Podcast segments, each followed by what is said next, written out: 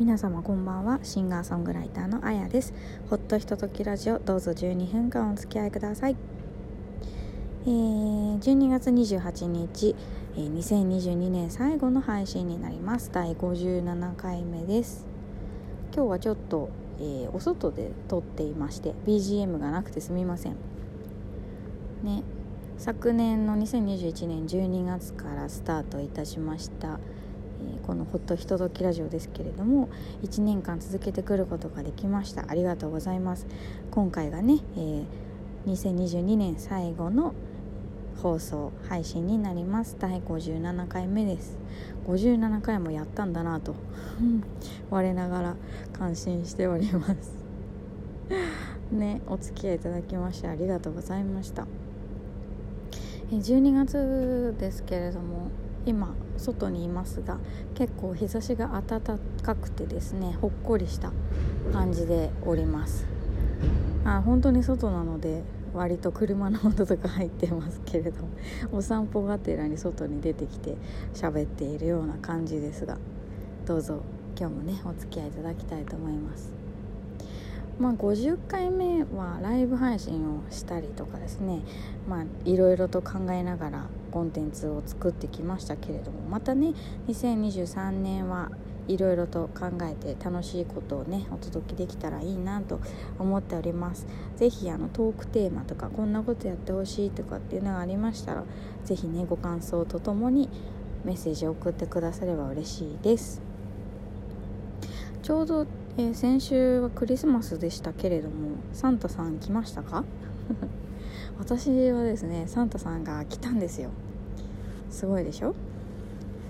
といってもまあ自分で頼んだんですけどちょうどね24日に届いたんですよ。あのイオニャン柑橘チャリティっていうのに参加しましてこれはイオネコ協議会というところがされてるチャリティーのイベントなんですけれども愛媛でだけ栽培が許可されているベニマドンナっていう品種の、まあえー、柑橘ですね。味はねどうだろうな。みかんよりも甘くて、まあ、デコポンとかあんな感じの味かな。うん。あの酸味と甘みのバランスがすごくよくってでとにかくねジューシーなんですよ。本当に果汁がたっぷりで。なんだろう手に持つとタプタプした感じがするような果実なんですよねオレンジの。でそれをチャリティーで購入するしたんですけれどもちょうど私がこれを知ったのはあの知り合いのお姉さんが私に送ってくれたことがきっかけだったんですけどもうね本当に美味しくってそうあのでこのイオニャンキャン柑橘チャリティーっていうのもねその名の通りチャリティーのイベントなんですけれども、まあ、愛媛の方で保護猫活動をされてる協議会なんですけどそちらの、まあ、猫に対する医療費とか、まあ、手術の費用とかもちろんご飯代とかトイレの用品とかそういったものに活そういったものとかね活動費にその売り上げをね使ってくださるということなのでだって美味しいもの食べれてねなんか猫大好きだし猫の役に立てるっていうのはいいかなと思って今回ねあの参加して私も自分で購入しました、まあ、とにかく美味しいからねあっという間に食べてしまいそうな感じなんですけど ちょうどクリスマスに届いたんで、まあ、数もそこそこあるのでねあのー、お正月とかにも食べられるかななんて思って大事に食べています。是非あの興味がある方はイオニャン柑橘チャリティーって言って調べていただくか、まあ、私がこの間、えー、インスタグラムとかねツイッターにもポストしたのでそちらからご覧いただくと分かるかなと思っています。是非ね興味ある方は多分1年に1遍ぐらいしか開催されないので、まあ、時期的にそうなんですけど是非ねあの来年楽しみに待っていていただけたらいいなと思います。ね。まあ保護猫これはもうね減らないというかなかなかね難しい問題ではあるんですけれどもまず捨て猫がねいなくなるといいなと常々思っております。まあ私は猫が好きだからねそうやって思うのかもしれないですけれどもね是非役に立てればいいなと思います。あとはですね最近本を読みましたのでその本のお話をしたいなと思います、えー、反田恭平さん。というねピアニストの方が書かれました「終止符のない人生」という本ですこちらは幻冬舎で出しているものなんですけれどもあのご存知の方もきっといらっしゃると思いますが反田恭平さん日本人のピアニストの中では半世紀ぶりと言われています。えーとね、2021年に開催された第18回のショパン国際ピアノコンクールというので2位に入賞された素晴らしいピアニストさんですね。そう半世紀ぶりに日本人で最高の、えー、入賞ですね 2, 2位は最高ですね。うんで、えっと、その方の書かれたエッセイなんですけれどもまあ、反田さん自身は非常に素晴らしい人だなともう演奏は当然ですけれどもねで何がすごいのかなって私ずっと思ってたんですけど、まあ、ご本人がまあ習ってきた先生のなんだろうアドバイスもあって指揮者になりたいと言われた時に、まあ、でも指揮者になるんだったら何かやっぱり楽器は極めた方がいいよっておっしゃられたということでピアノを弾いていらっしゃると。でももちろんですけど今までねショパンのコンクールで入賞するまでももうたくさんのねコンクールで入賞とか優勝とかされていましてとにかく実力は素晴らしい方なんですけども若いんですけどねすっごく素晴らしいピアノを弾かれると思っています。でこの方はすごいなってずっと思ってたのはあのー、なかなかその日本のクラシック音楽業界ではご自身のレーベルを立ち上げたりとかっていうことはあんまりあることではないというか日本業界では初めてと言われていますね。ご自身のレーベルをノバレコーズさんっていうのを立ち上げられて、まあ、その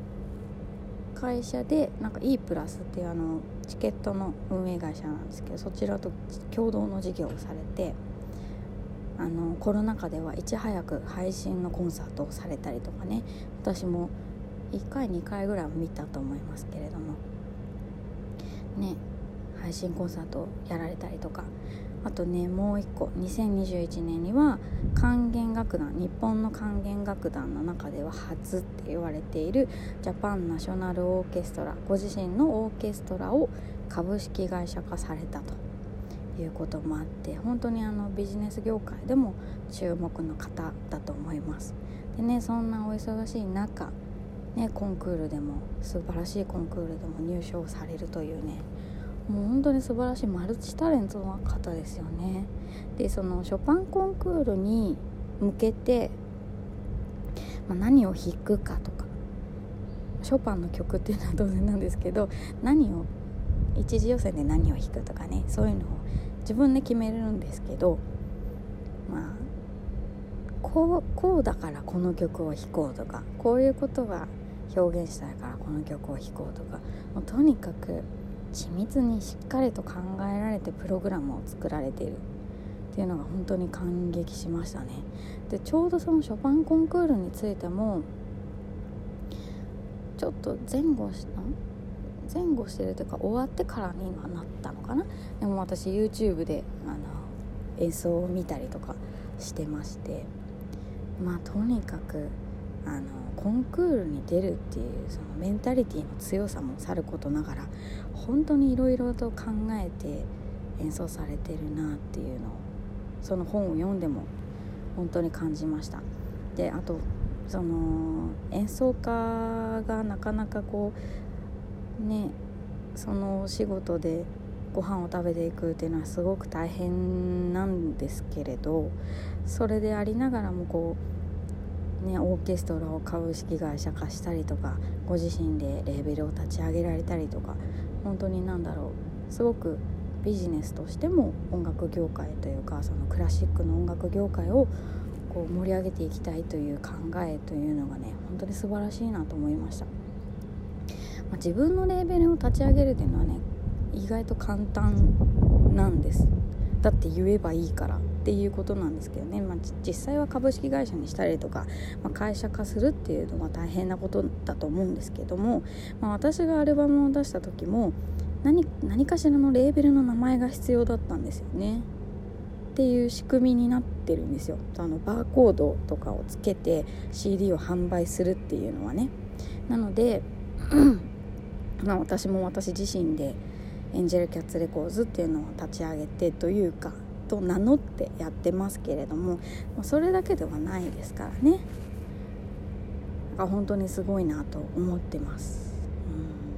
うん、でやっぱ私はちょっとピアノは習ってましたけど彼ほどには弾けないですしなんかねもともと反田さんってめちゃくちゃ細かったんですって。すっごく痩せた体をされていたそうなんですけども自分がこう出したい音を出すために